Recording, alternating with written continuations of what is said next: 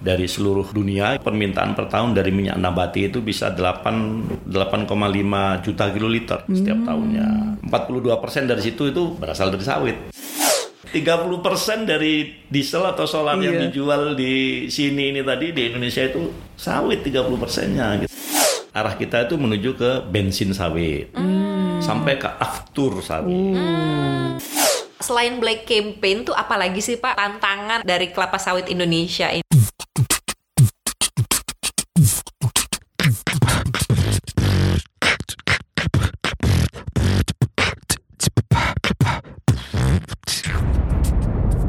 Cuap-cuap cuan. Halo Sobat Cuan. Halo Sobat Cuan. Ada Ali. Ada Nova. Dan kita punya satu orang narasumber gitu ya yang spesial nih Sobat Iya. Cuan ya. Terutama mungkin kalau Sobat Cuan nih adalah eh, yang sedang mengamati emiten-emiten Nah, kelapa sawit iya, atau kinerja benar. ya. Ini kelapa juga kan lagi sawit. Mm-mm. harum-harumnya nih. karena Ah, ini lagi luar biasa juga- kinerjanya ya. Kalau misalnya uh, sedikit nih, Alin kasih informasi berdasarkan salah satu artikel CNBC ya. Hmm. Jadi harga minyak sawit mentah atau crude uh, palm oil atau Hmm. CPO ini kembali meroket di pekan ini ya sobat Oh. cuan ya Uh, hingga ke level tertinggi dalam delapan setengah tahun terakhir Nah, gitu jadi melesat banget lah udah kalau bukan rebound lagi ya, tapi udah. Ah, ah, udah luar meroket biasa ya. gitu ya dalam eh, dibandingkan apa dalam 8 setengah tahun terakhir Hmm. gitu nilainya tuh luar biasa. Nah ini kita sebagai Indonesia ya sebagai salah satu negara eh, penghasil penghasil dan Ah, ah. pengekspor terbesar ya. Di dunia ya. Ah, ah, kita mau nanya-nanya nih Hmm. Langsung sama yang ber apa ya bukan berkepentingan sih yang yang mempunyai Menggawangi ah, ah, yang gitu ya menggawangi semua. gitu, yang mengelola gitu Ah. ya eh, industri ini gitu ya Pak ya. Ini kita sudah bersama dengan Bapak Edi Abdurrahman, Direktur Utama dari BPDPKS. Nah, kalau sobat cuan bertanya-tanya, apa sih BPDPKS itu gitu ya? BPDPKS ini adalah Badan Pengelola Dana Perkebunan Kelapa Sawit. Nah, ini berarti Pak Edi ini tahu lah ya industri kelapa sawit Seluk-beluknya kita, ya. seluk beluknya dari dalam hingga luar-luarnya gitu. Nah, Pak Edi ini kan eh, harga CPO melesat gitu ya. Tapi kalau misalnya kita boleh tanya gitu, bagaimana sih eh, kinerja produksi kelapa sawit kita gitu di tahun 2020 ini Iya, ya secara terutama. keseluruhan gitu, Pak. Ya, jadi begini Mbak, memang eh, sekarang ini tadi disinggung masalah harga ya, harga memang harga eh, kelapa sawit itu khususnya CPO itu memang melesat tinggi ya.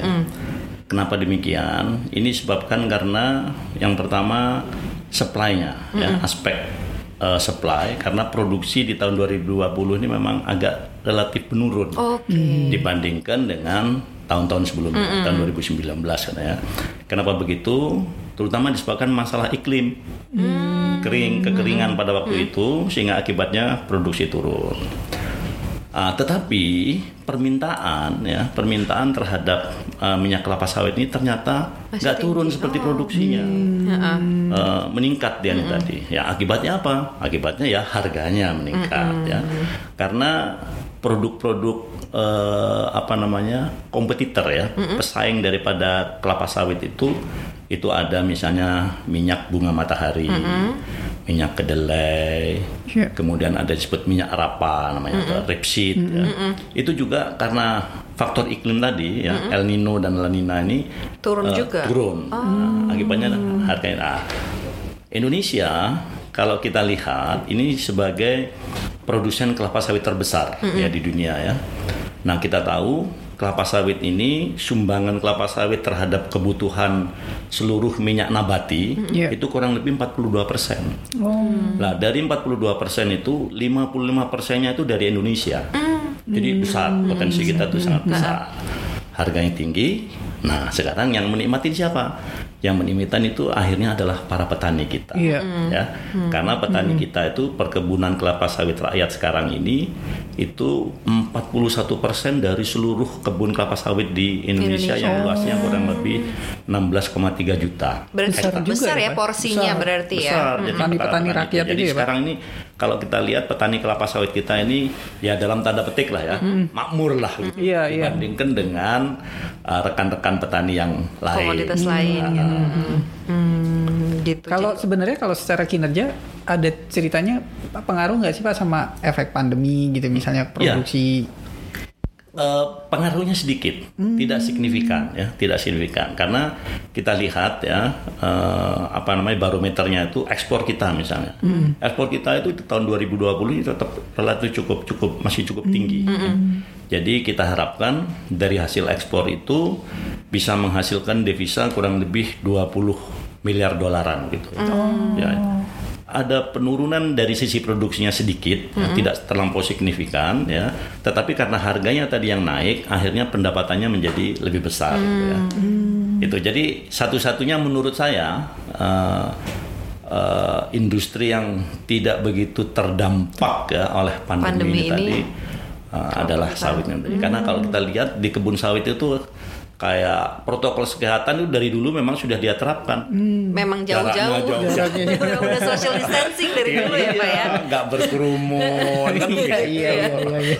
Jadi itu sudah merupakan apa ya? Sudah merupakan dari sononya lah Iya, iya, iya, iya. itu. Memang begitu, Sobat Memang Cuan. begitu. Uh, Pak, tadi sempat nyinggung masalah ekspor. Kan sebenarnya kembang kelapa sawit ini salah satu andalan ekspor Indonesia juga ya. Berarti dengan kondisi sekarang ini, kelapa sawit juga bisa dibilang sumbangsinya menopang ekspor Buat sangat besar juga ekspor. berarti ya. Betul, betul. Jadi dari sisi ekonomi ya, eh, sebetulnya peran dari kelapa sawit itu cukup besar. Seperti Mas katakan tadi, ekspor. ya.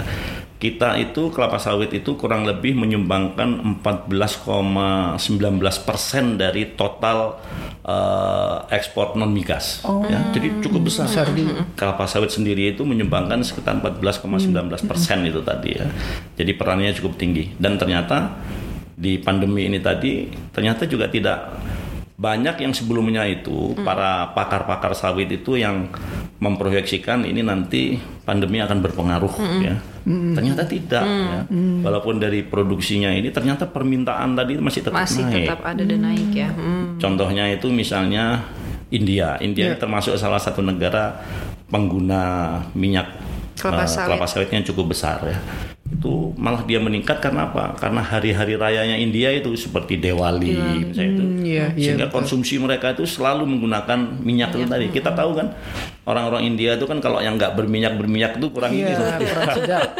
Jadi makanannya selalu berminyak gitu misalnya gitu. Terus Cina juga ekonominya sudah mulai membaik ya. Jadi permintaan Dari sana uh, juga terhadap jadi sawit itu masih menjadi masih cukup besar lah gitu. Di samping penyerapan di dalam negeri sendiri ya kan. Kita tidak selalu terlampau mengandalkan kepada ekspor juga. Di dalam negeri itu sawit kan digunakan untuk produk-produk makanan ya.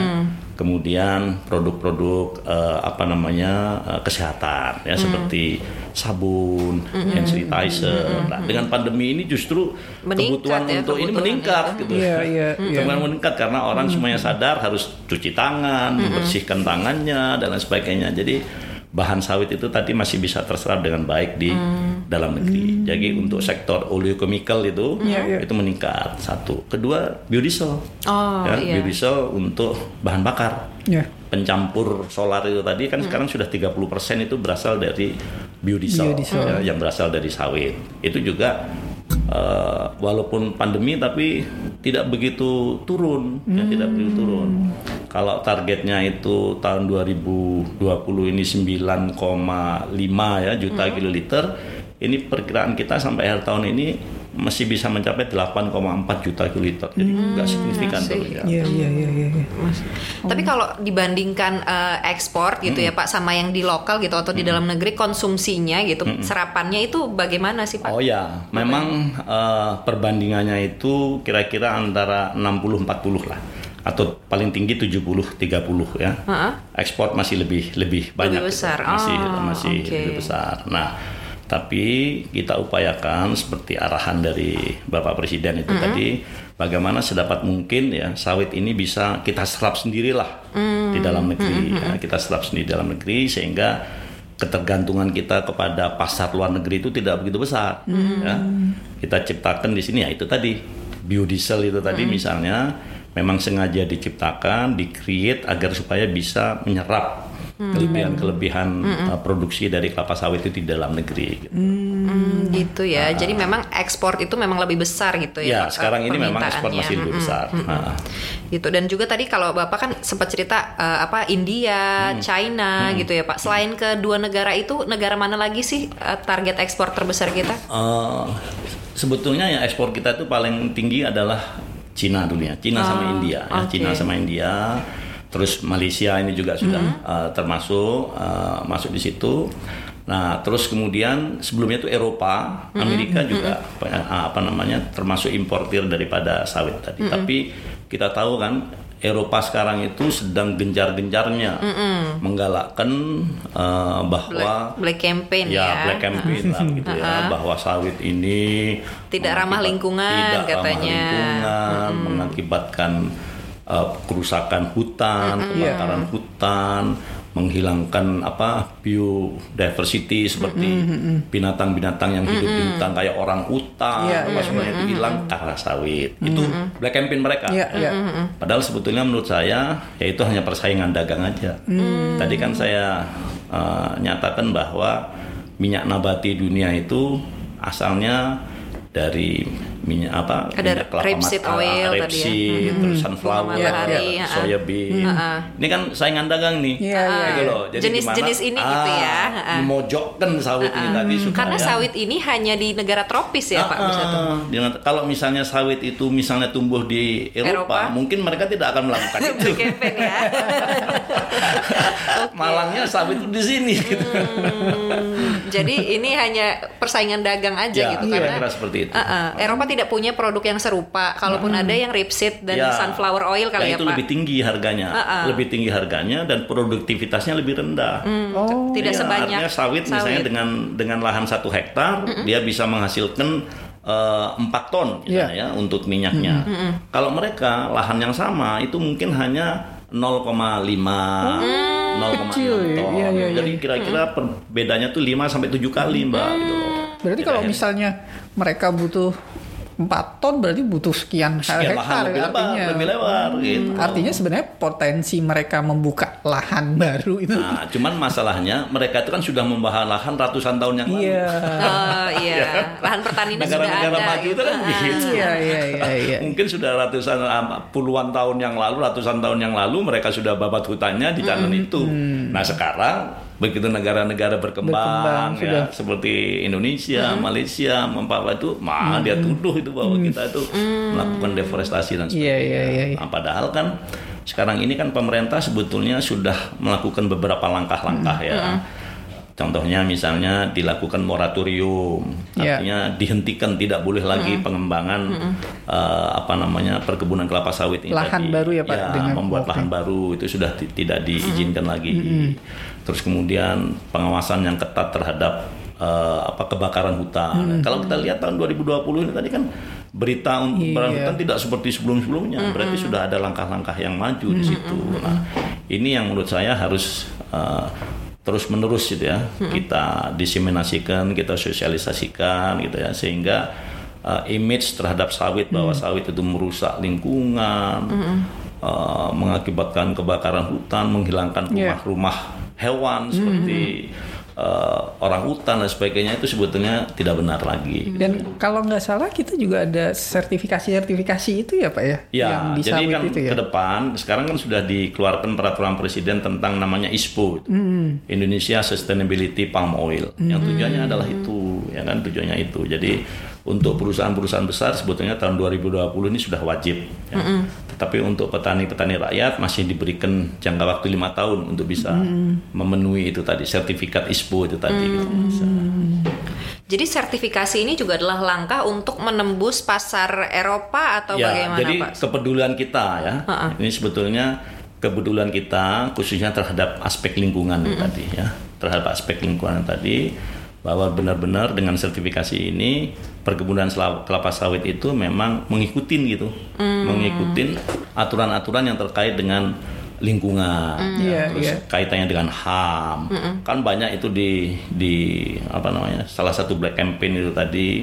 Uh, bahwa di perkebunan-perkebunan sawit itu uh, perlakuan terhadap tenaga kerjanya tidak baik, Iya, iya. khususnya pekerja-pekerja perempuan, terjadi harassment, pelecehan. Itu sebetulnya nggak benar itu tadi seperti itu. Mungkin ya, mungkin ada ka- kasus ya, case gitu ya, mungkin ada kasus. Tapi kan case-case itu tadi tidak bisa digeneralisir Iya, gitu, iya, bahwa ini iya. berlaku umum gitu.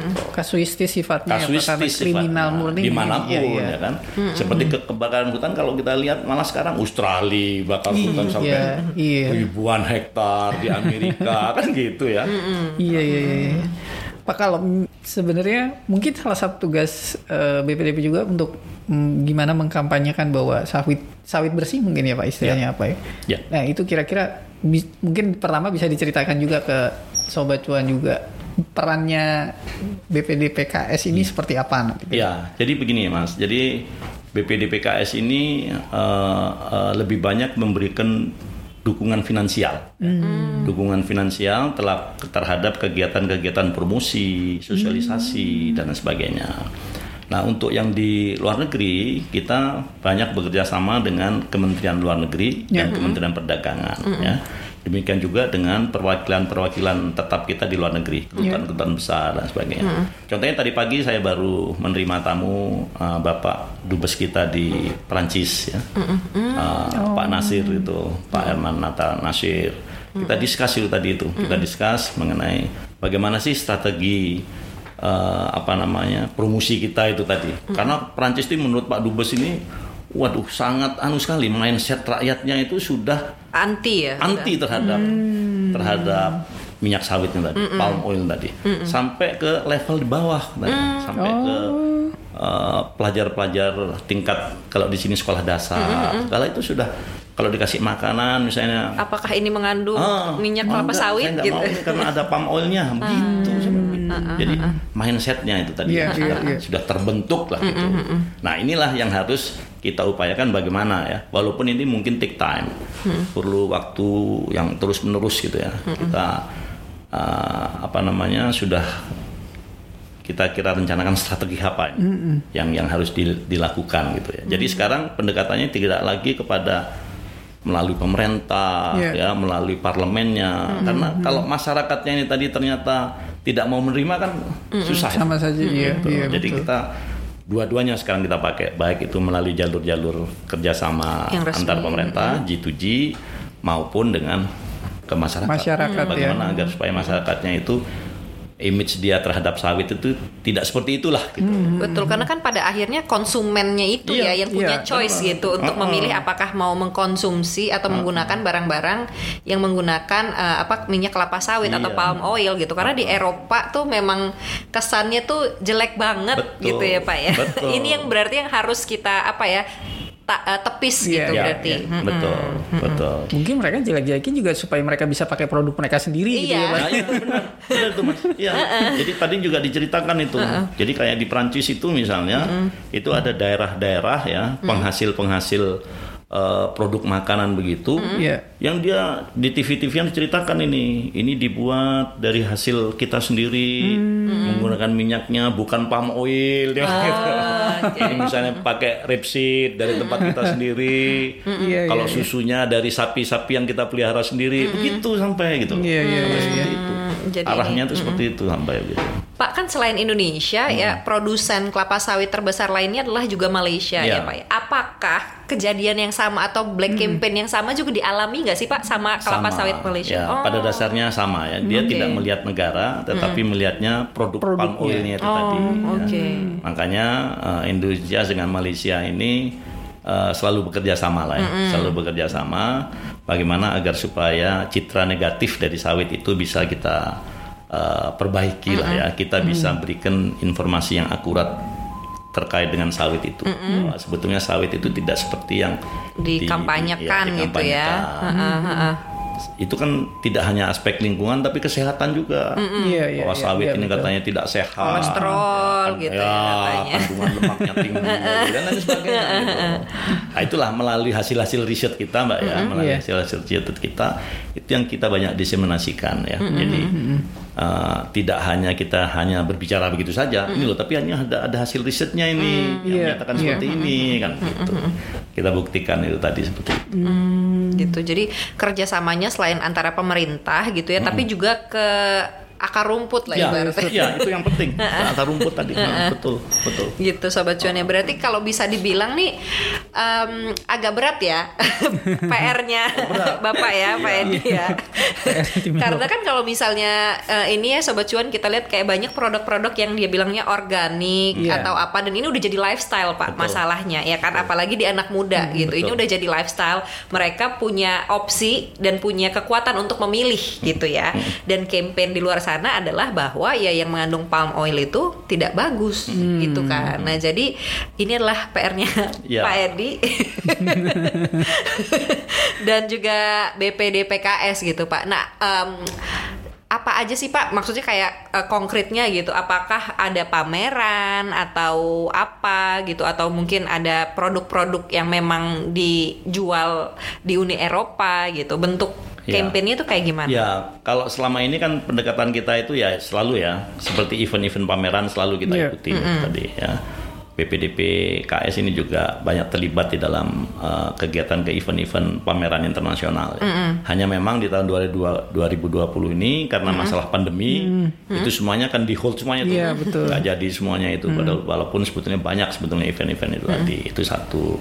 Terus kemudian kedua itu tadi kita kerjasama dengan kedutaan-kedutaan besar kita di luar negeri, khususnya di sentra-sentra pengguna sawit yang besar gitu kan ya di Uni Eropa misalnya. Sasaran kita ke sana itu bagaimana eh, eh, memberikan apa namanya eh, pengertian lah ya.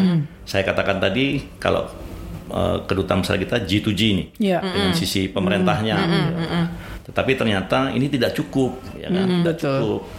Memang pemerintahnya bisa membuat regulasi-regulasi, aturan-aturan ya, yang membatasi sawit dan lain sebagainya.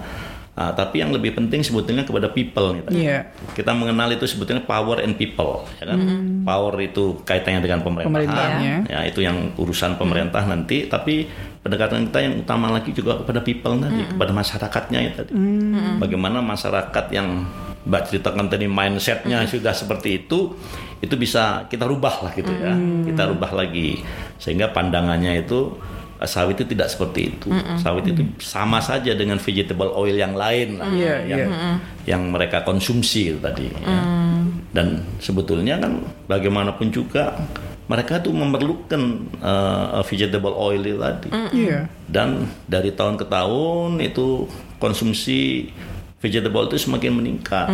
Nggak mungkin itu hanya bisa dipenuhin oleh minyak-minyak nabati Yang tadi ya, Ah, uh, ah, yang sunflower dia atau sunflower, rapeseed. Iya, iya. soybean, rapeseed. Pasti itu tadi. sebenarnya ada campuran kelapa sawit gitu Pak. Ya, nantinya pasti akhirnya kelapa sawit mereka juga akan Karena butuhkan. kebutuhan itu tadi ya Pak. karena yang naik. kebutuhan ya Iya, karena iya. kebutuhan ya kecuali mereka mau mengorbankan misalnya aku tidak mau mengkonsumsi minyak ini deh ah, itu lain lagi Oke, ya kan? ah, tapi sampai seberapa jauh kita lihat aja nanti itu gitu. Tapi Pak, kan tadi bicaranya misalnya minyak yang dikonsumsi, padahal sawit itu kan juga masuk ke dalam sabun, Bapak cerita segala macam. Nah, Ya. produk-produk chemical yang seperti itu yang dengan memanfaatkan sawit itu apakah juga kemudian ditolak di Eropa atau Ah, sebetulnya tidak. Kalau itu kebutuhan untuk industri sabun dan sebagainya itu masih bisa begini. Cuman persoalannya mereka ada regulasi-regulasi. Ya. regulasi misalnya biaya masuknya ditinggikan. Oh, satu contoh seperti itu.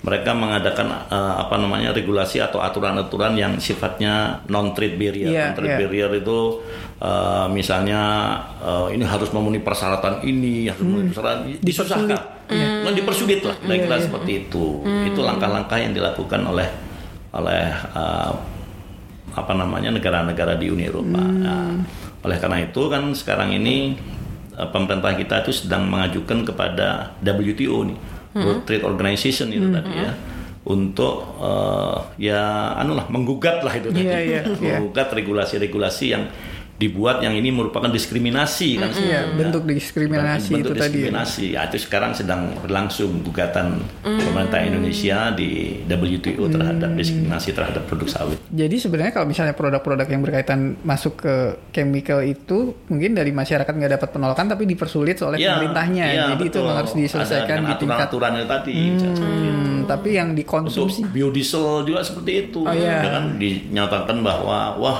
ini uh, minyak sawit ini tadi kalau dipakai untuk biodiesel itu mengakibatkan kerusakan terhadap uh, mesin, engine, ma- macam-macam itu. Macam-macam. Padahal kita menggunakan biodiesel ini sekarang B30 nggak ada persoalan apa-apa sudah itu kan gitu. Aman-aman aja gitu. Ah, ya. aman-aman aja, nggak sadar kita. Anda kalau misalnya punya mobil yang menggunakan bahan bakar diesel, itu di dalamnya itu ada sawit kan gitu.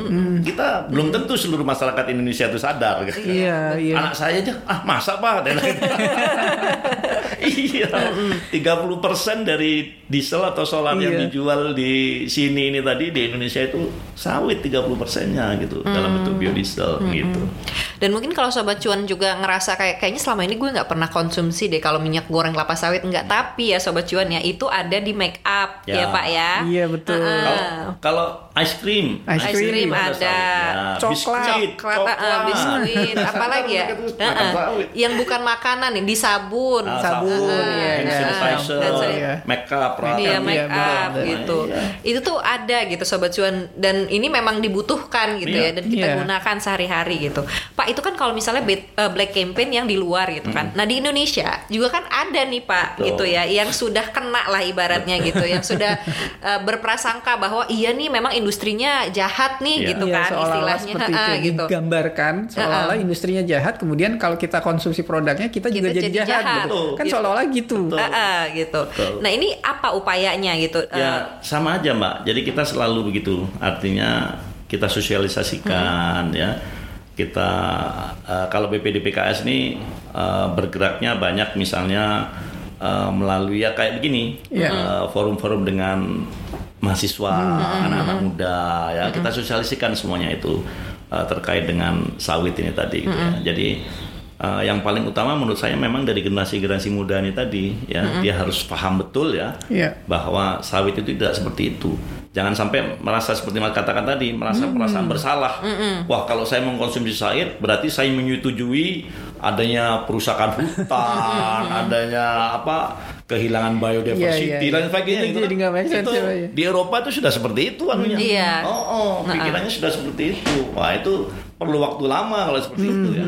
Nah, makanya juga kita mungkin di kurikulum ya kan, di kurikulum-kurikulum itu harusnya mesti sudah dimasukkan lah. Iya. ya.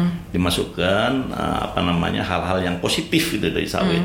Karena pernah juga katanya dulu itu ditemukan di kurikulum SD atau apa begitu yang menyatakan bahwa sawit itu seperti itu jahat. ah, kita sempat sudah ke eh, Kementerian Pendidikan dan iya iya iya. apa eh, Kementerian Pendidikan dan Kebudayaan untuk menilai kembali lagi eh, buku yang seperti itu tadi. tapi sobat cuan gue gue pernah memang kunjungan ke kebun kelapa sawit. Dan itu eh, dari apanya dari atas ke bawah itu semuanya termanfaatkan. Ya. artinya buahnya daunnya yang ini gitu kan terus pelepahnya ya pak. Bisa jadi ampas kulit buahnya. ampas kulitnya gitu kan.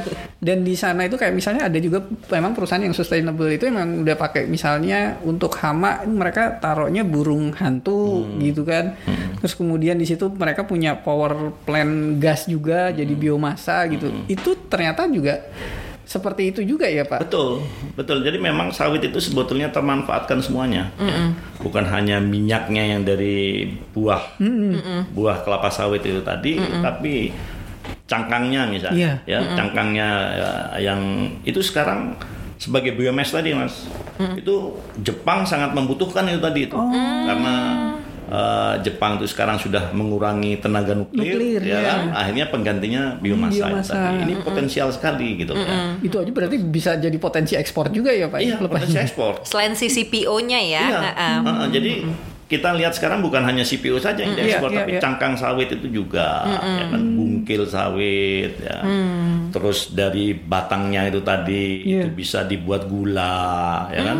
Jadi termanfaatkan semuanya. Pelepah apa itu biomass Iya. itu tadi. Hmm, Benar, semuanya semuanya bisa dimanfaatkan. Jadi kalau kita melakukan replanting itu sebetulnya tanaman-tanaman yang diganti itu tadi itu Iya. bermanfaat itu tadi. gitu. Iya buat Nilai ekonominya tanah. Ah, tinggi. ah, nilai- iya, nilai ekonominya Ya, tinggi. sebenarnya. Makanya cari aja kebun sawit. Iya. Tapi memang petani-petani Investasi, sawit itu memang luar iya. biasa. Sampai pernah perbikin profil profiling gitu ya. Ada seorang anak petani yang sebenarnya sudah kuliah di luar negeri, rela balik lagi untuk jadi petani lagi. Nah, ya bisa. Ternyata petani sawit, tapi sawit. kan. Jadi Petani sawit tapi itu ribuan hektar nanti. Ah, gitu. Memang eh, saya juga ada dulu teman kuliah gitu, kayaknya penampilannya sederhana gitu Pak dari daerah gitu. Tapi kita lihat dari maksudnya kayak Iya. handphonenya bagus gitu. Dia bilang, "Iya, ayah saya cuma petani kok." gitu. Petani apa? Petani sawit. ya iya. Begitu sobat cuan. Jadi nilai ekonomisnya tinggi dan juga ya petani-petani sawit tuh kalau kit- bisa kita lihat ya kalau ke daerah-daerah gitu ya nggak ada yang kekurangan. Iya. Rata-rata tuh sugih semua gitu. Paling nggak sobat cuan juga ngoleksi sawit lah ya. Dan sahamnya. Iya. Eh, saham kelapa sawit mungkin bisa ditengok sama sobat cuan ya mulai dari Iya. situ dulu nggak Iya, apa-apa gitu betul. ya emiten kelapa sawit. Nah Pak selain Black Campaign tuh apalagi sih Pak boundaries atau tantangan lah ya eh, dari kelapa sawit Indonesia ini? Ya, itu dari aspek luarnya black campaign ya. Nah, sekarang begini. eh, sawit kita itu luasannya kurang lebih sebesar 16,38 juta hektar. Di mana 41 persennya ya dari luasan sekitar 16 juta hektar tadi itu adalah pekebun rakyat. Ya, pekebun rakyat. Nah, makanya sekarang ini banyak hal yang yang harus di- ditingkatkan di kebun Iya. rakyat itu karena apa? Ini produktivitasnya masih rendah, ya, produktivitasnya rendah. Kenapa produktivitasnya rendah? Ya mungkin dulu itu di- dia nanam itu menggunakan bibit yang Nggak bagus. tidak gitu. bagus, tidak tersertifikasi, sehingga hasilnya itu Buahnya ya. buahnya sedikit ya, produktivitasnya eh, rendah sekali. Nah, oleh karena itu maka pemerintah melalui BPDPKS itu yang anukan program yang disebut dengan permajaan sawit rakyatnya tadi. Jadi untuk tanaman-tanaman sawit yang sudah tua, yang sudah tidak produktif itu kita ganti. Kita ganti. Nah, kita memberikan dukungan eh, untuk program permajaan sawit rakyat itu 30 juta per hektarnya. Oke. Jadi setiap hektar kita belikan 30 juta, tetapi maksimum satu keluarga itu hanya dapat 4 hektar. Ya, kalau dia punya 4 hektar itu maksimum itu kira-kira 120 juta. ya. Itu kita harapkan dengan pelaksanaan permajaan ini tadi sehingga sawit-sawit itu tadi betul-betul ditanam dari bibit yang Bagus ter- gitu ya. tersertifikasi yang Tersertifikasi. bagus. Kemudian pemupukannya bagus. Dia kita didik juga ya. Kita didik juga si petani-petani sawit atau keluarga-keluarganya. Kita berikan beasiswa itu kepada anak-anak petani sawit ini tadi supaya dia itu meneruskan ke level eh, politeknik lah. Di satu, di tiga, di empat kita berikan beasiswa. Harapannya tadi itu kembali lagi Jadi ke petani. kampungnya dia bisa memanage kebunnya ini secara lebih profesional ya dengan pengetahuan skill yang lebih ini. Nah, kita harapkan nanti akhirnya dia tidak lagi merambah merambah Iya, apa namanya Ke hutan hutan, untuk perluasan tapi menggunakan tanah yang ada itu tadi hasilnya menjadi lebih bagus karena produksinya menjadi lebih banyak. Hmm, gitu. itu yang paling utama itu tadi itu. Jadi di level petani eh, rakyatnya tadi itu Tapi kalau petani rakyat kalau nggak kalau saya nggak salah kalau replanting itu kan mereka ada masa tunggu sampai panen awal gitu ya. Nah, apakah itu alasannya kemudian ada bantuan sam- untuk menunggu masa panen pertama katanya butuh tiga Eh, tahun ya, gitu? enggak enggak juga. Ya sebetulnya ya itu tadi. Memang pemerintah memberikan program bantuan agar mereka karena begini Mas, kita kan tahu kan posisi petani itu tadi eh, dalam tanda petik ya, dalam tanda petik itu eh, simpanannya tidak ada. Oh, oke. Simpanannya tidak ada dia apa yang diperoleh hari itu atau apa Iya, ini di, betul. di langsung dikonsumsi dan sebagainya ya. Nah, oleh karena itu pemerintah membuat program ini tadi memang eh, perlu diberikan dukungan nih tadi ya, diberikan dukungan untuk melakukan itu. Nah, selama dia masa dia itu eh, dilakukan permajaan tadi atau replanting tadi, mereka bisa misalnya menanam tumpang sari, Iya. nanam jagung, nanam sorghum atau kedelai atau apa itu. Saya lihat di Sumatera Utara itu Oh begitu, berkembang itu bagus itu ya. Jadi selama sawitnya ini belum menghasilkan, dia tanam itu tadi itu satu. Kemudian juga dia bisa manfaatkan beternak, ya, beternak sapi misalnya dan sebagainya, sehingga itu bisa menghidupi, Menghidupi dia keluarga. selama, Selama- sawitnya belum uh, menghasilkan. Nah, tapi kalau nanti sudah menghasilkan, nah jadi dia menjadi petani makmur sebetulnya. Oh, gitu. Emang masa tunggunya tuh berapa lama sih kalau boleh saya tahu? Ya saya? antara dua setengah sampai tiga tahun. Iya. Oh, dua setengah sampai gitu. tiga tahun ya. Jadi kita berikan itu biaya 30 juta itu tadi untuk program permajaan tadi itu. Tuh, Gimana Lin mau jadi petani kan? saya memang mau jadi petani, tapi kayak petani sayur dulu deh saya. Yang lah Petani- cepet cepet Petani Pak. sayur hidroponik di rumah itu. Iya, sekarang lagi ini Pak, lagi booming. ya. Iya, lagi tren juga ya. Eh, lagi jadi tren gitu. Sayang sih ya kelapa sawit nggak bisa Ah, hidroponik. iya. Mau berapa airnya itu Iya. kalau misalnya bisa hidroponik gitu ya. tapi Ja- mm-mm. tapi emang seru sih maksudnya kita, kita kan ngobrolin satu komoditas yang memang ternyata juga jadi andalan ekspor gitu kan dan banyak bermanfaat juga buat eh, maksudnya kehidupan kita sehari-hari ternyata dekat gitu sedekat itu kan kelapa sawit gitu kan mau yang dimakan mau yang tidak dimakan gitu kan. Dan ternyata dari atas ke bawah semuanya bisa dipakai Iya gitu ya nilai ekonomisnya tinggi. Jadi nggak ada yang sia-sia gitu dari si pohon kelapa sawit ini gitu sobat cuan. Kita kan selama ini taunya cuma kayak palm oilnya aja gitu ya Iya. minyaknya aja gitu. Nah ini ternyata enggak gitu. Tadi banyak deh banyak banyak hal ya yang bisa dibuat gitu dari kelapa sawit gitu. Bahkan ya sabun ya hand sanitizer Iya. yang sekarang dibutuhkan gitu.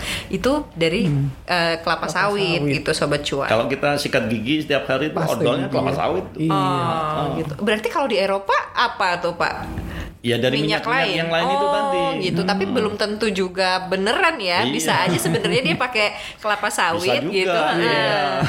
Tapi dia nggak bilang gitu sobat cuan gitu. Ah, ah. Nah, kalau eh, target ke depannya Pak ya, industri kelapa sawit Indonesia tuh bagaimana sih? Kan memang mau mau, mau menghapus black campaign itu gitu ya dan juga mindset orang bahwa sawit tuh kurang baik gitu. Tapi target lainnya apakah mengenjot produktivitas gitu atau Ya betul. Jadi ke depan itu tadi saya katakan bahwa di samping ekspor kita ya, tapi ekspornya itu lebih nanti itu diarahkan kepada yang lebih ke hilir, Ya. Ya, sehingga ada nilai tambah. ya, sih. Jadi sekarang yang ekspor terbesar kita itu bukan CPO sudah, ya, tapi turunan daripada CPO tadi.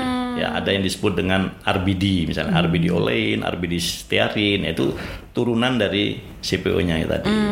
Sampai ke minyak goreng yang sudah dikemas dan sebagainya, gitu. Jadi target ke depannya itu adalah eh, seperti itu, ya. Kemudian yang kedua itu tadi peman- pemanfaatan eh, minyak sawit itu sebagai bahan bakar nabati, ya, bahan bakar nabati. Itu.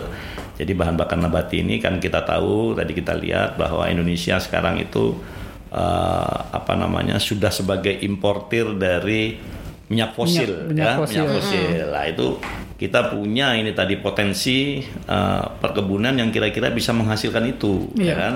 Contohnya sawit tadi untuk bisa pengganti daripada uh, minyak fosil tadi dalam bentuk minyak nabati. Nah itu riset-riset terus dilakukan ya bagaimana agar supaya uh, apa namanya uh, ke depan itu tadi kalau sekarang ini baru dalam tahapan biodiesel, ya, biodiesel uh, nanti arah kita itu menuju ke bensin sawit.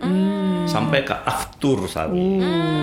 Nah itu risetnya sudah dilakukan dan BPDP ini uh, sudah bekerja sama dengan ITB dan pemerintah Kabupaten Musi Banyuasin sebagai salah satu penghasil sawit di sana. Itu kita membentuk semacam mini plan gitu ya, mini plan untuk biohidrokarbon. Biohidrokarbon. Jadi si petani itu menghasilkan buah sawitnya, kemudian diproses di mini plan ini menjadi namanya IVO itu, Industrial Vegetable Oil yang nanti itu menjadi bahan bakar untuk ah, bahan baku untuk membuat bensin sawit. Kerjasama kita dengan Pertamina Daerah. itu anunya Project eh, baru, pilot project-nya, ah, Pak, ya? ke depannya adalah seperti itu. Kita manfaatin tadi lah memang sekarang tinggal bagaimana uh, masalah keekonomiannya ya kan? Iya, iya, agar iya. supaya betul-betul uh, harga daripada eh, apa namanya biohidrokarbon Iya. ini, biohidrokarbon yang bisa bensin, bisa aftur, bisa diesel sawit, itu nanti bisa terjangkau oleh masyarakat. Itu terus riset itu kita terus lakukan, uji coba uji coba terus dilakukan. Dan dalam waktu dekat yang dalam waktu dekat yang demo uh, mini plan di Musi Banyuasin itu akan kita uh, uji cobakan sudah di Musi Banyuasin. Hmm, gitu. Wah, itu kalau misalnya nanti bener ada bensin, after segala Nah, macam, iya, bagus. kita mandiri secara energi banget. Jadi nekan impor, yang satu kalau ekspor juga gede gitu. Jadi buat ke dalam negeri bisa buat menekan impor, impor fosil fuel itu segala macam. Ketika ekspor juga bisa jadi komoditas Iya. utama ekspor. Jadi, Berarti memang petani kita harus siap ya, selain Betul. industrinya. Iya. juga gitu, Iya. eh, karena permintaannya ke produktivitasnya. depan kemungkinan akan naik terus Betul. ya. Akan ya. meningkat gitu sobat cuan wah potensial sekali kalau sobat cuan mungkin punya uang gitu ya untuk membeli lahan gitu ya Iya, benar. Nah, eh, ini kayaknya Industri yang- salah satu industri yang layak Iya. untuk dijajaki gitu Iya. sobat cuan ke depannya gitu Kalau produksi Pak misalnya, kalau tadi kan mungkin produksinya turun karena memang ada eh, masalah iklim. Ke depan di tahun depan mungkin apakah eh, produksinya juga akan kira-kira akan Oh sama enggak, ke depan tahun diperkirakan akan meningkat kembali itu. Produksinya akan meningkat uh, meningkat kembali.